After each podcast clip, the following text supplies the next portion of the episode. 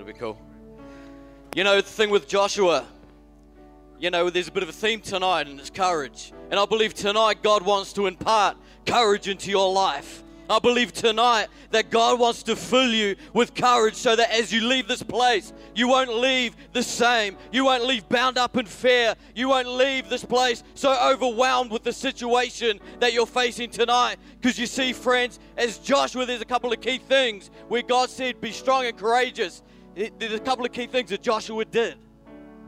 And that was that he never, he never, he never looked to the left or the right.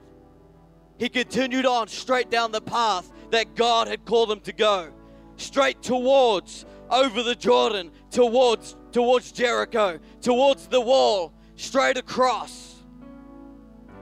You see, for many of us, we get caught up and we, we know what God's called us to go. We know where God's called us to be. But you see, we get caught up and we think that if we go to the left or the right, maybe it'll be a little easier because straight ahead looks really hard. You see, friends, Joshua, he overcame not only because he had courage, but because he never wavered from what God had called him to walk down, from the path that God had led him down. He kept going straight ahead. And then he followed God's instructions, continuing to read the word, continuing to put God, instilling God's values into his life. You see, tonight, friends, God is calling you and I to take the Jerichos in our life. God is calling you and I to take the Jerichos in this city. God is calling us as a church, as man and woman of God, to enter into the place of Canaan, into Hawke's Bay, and to see souls saved to see our friends that don't know Jesus Christ to live.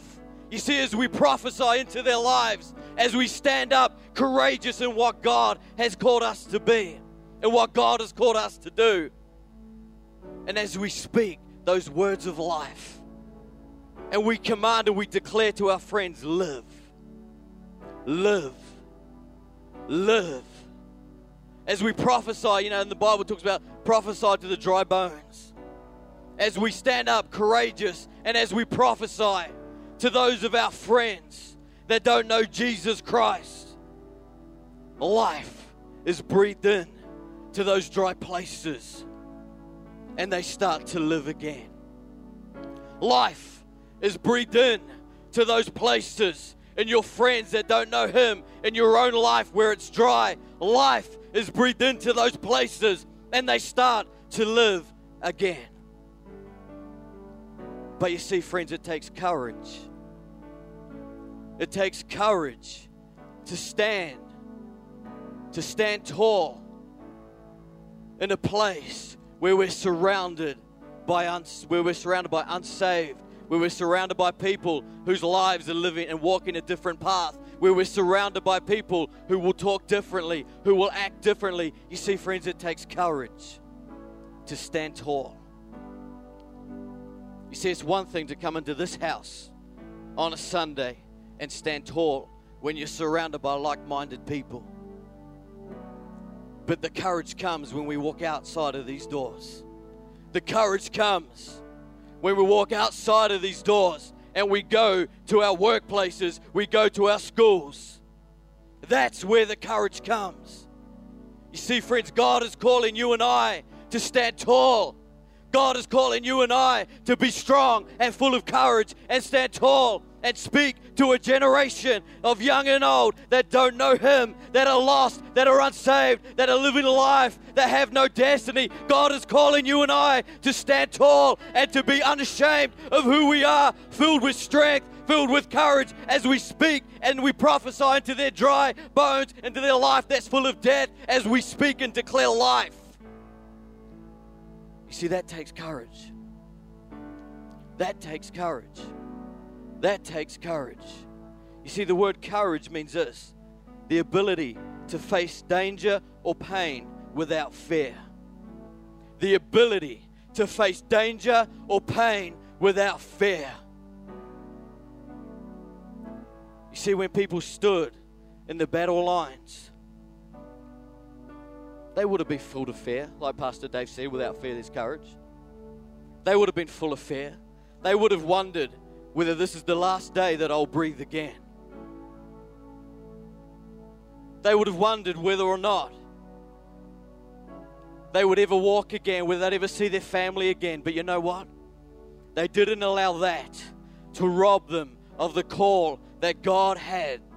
They didn't allow that to rob them because, friends, they stood with courage and strength, even if this is the day that I die.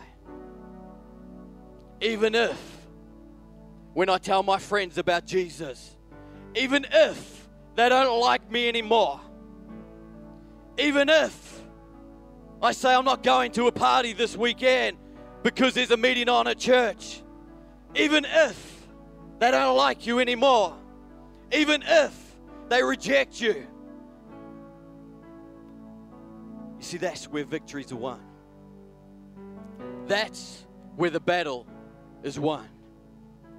You see, it's not when the battle lines are drawn and you're standing there lined up in your armor ready to go. That's not where the battle's won. That's not where the courage takes place. You see, friends, the courage takes place when you step into the battle. The courage doesn't take place when you put on the armor and you stand in the battle lines face to face with your difficulty, face to face with your enemy. That's not where the courage lies. The courage lies when you then take the step towards the battle where you could enter a place where you could be where you could be put down where people could hate you where people could have a go at you. See that's courage to enter that battleground. You see many of us stand in front of the battle lines suited up ready to go. But when we see the obstacle in front of us we allow fear to rob we allow fear to hinder us and we turn away I will fight this fight another day. No friends. No friends. Today's the day. Today's the day.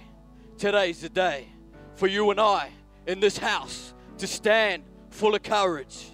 For you and I to draw the battle lines to the enemy, to the, to the plans and the purposes that the devil has for your friends. This is the time for the church to arise, which is you and I. This is the time for us to arise and to draw the lines and be suited and say, Devil, we are going into battle. Devil, we are going into battle for our friends. No longer will we allow our friends to come under the influence of drugs. No longer will we allow our friends to come under the influence of alcohol, under the influence of abuse, under the influence of sexual relationships. No longer will we allow our friends to come under. The lines are drawn and we are engaging the enemy.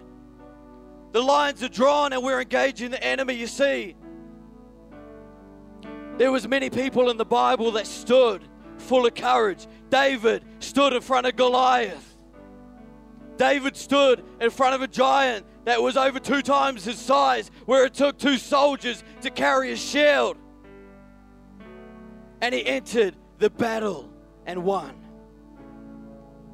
You see, friends, that took courage and a relationship with Jesus Christ, knowing that greater is He who is in Him, who is in you and I, than He who is in the world. That took courage. Elijah and the prophets of Baal, when he stood up there on Mount Carmel in the contest and he said, You 450 prophets, we will lay an, an altar before your God and before my God. We'll call down fire from heaven and we will see whose God is real. Oh, just to rub it in. I water my ones with jugs of water, not once, not twice, but three times. How many people know when things are wet, you can't ignite them? Just to rub it in, just to prove and to show how great my God, that He is the God that causes the impossible to be possible.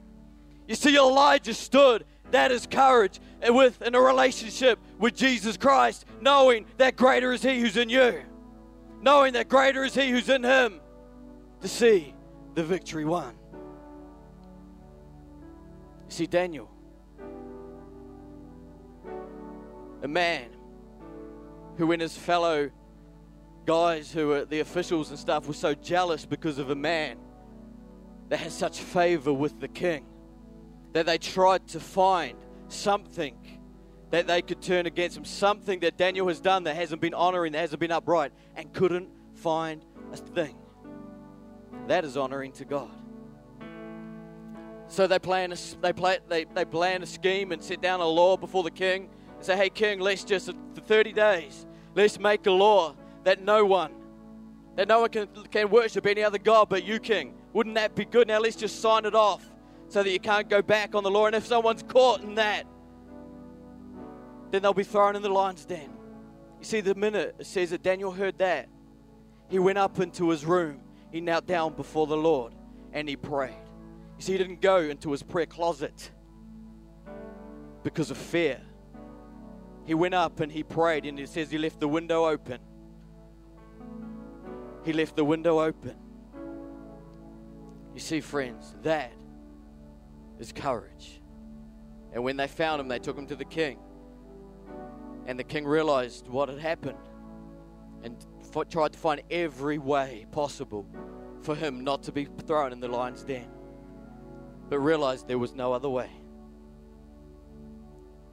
Here's a man put into a lion's den who stood in courage and declared that I will not forfeit my relationship with God. I will not sacrifice my relationship with God. As a man who stood in courage, was thrown in the lion's den, and the next day, an angel of the Lord appeared and shut the mouth of the lions. You see, friends, that took courage with a relationship with Jesus Christ, knowing that greater is He, knowing that greater is He. You see, friends, Jesus Christ, the greatest of them all,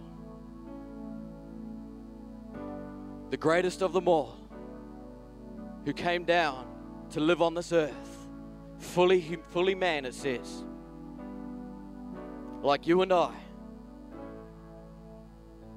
but stood in the courage and the strength of Jesus Christ. Saw the blind eyes open, saw the sick healed, saw the dead raised, then was put to death on the cross, suffering the whips, the spear, the sword, the, the, the, the thorns on the head, the shame of being stripped down and left to hang on a cross for you and I. For you and I. He felt every minute of that. For you and I. So that we could stand here tonight full of courage. You see, the same power, the same spirit that lives in Jesus Christ lives in you and I. The same spirit that raised Jesus from the dead lives in you and I. The same spirit that caused the blind eyes to be open, the deaf ears to be open, the dead to be raised, to see the sick healed lives in you and I. So be strong and courageous.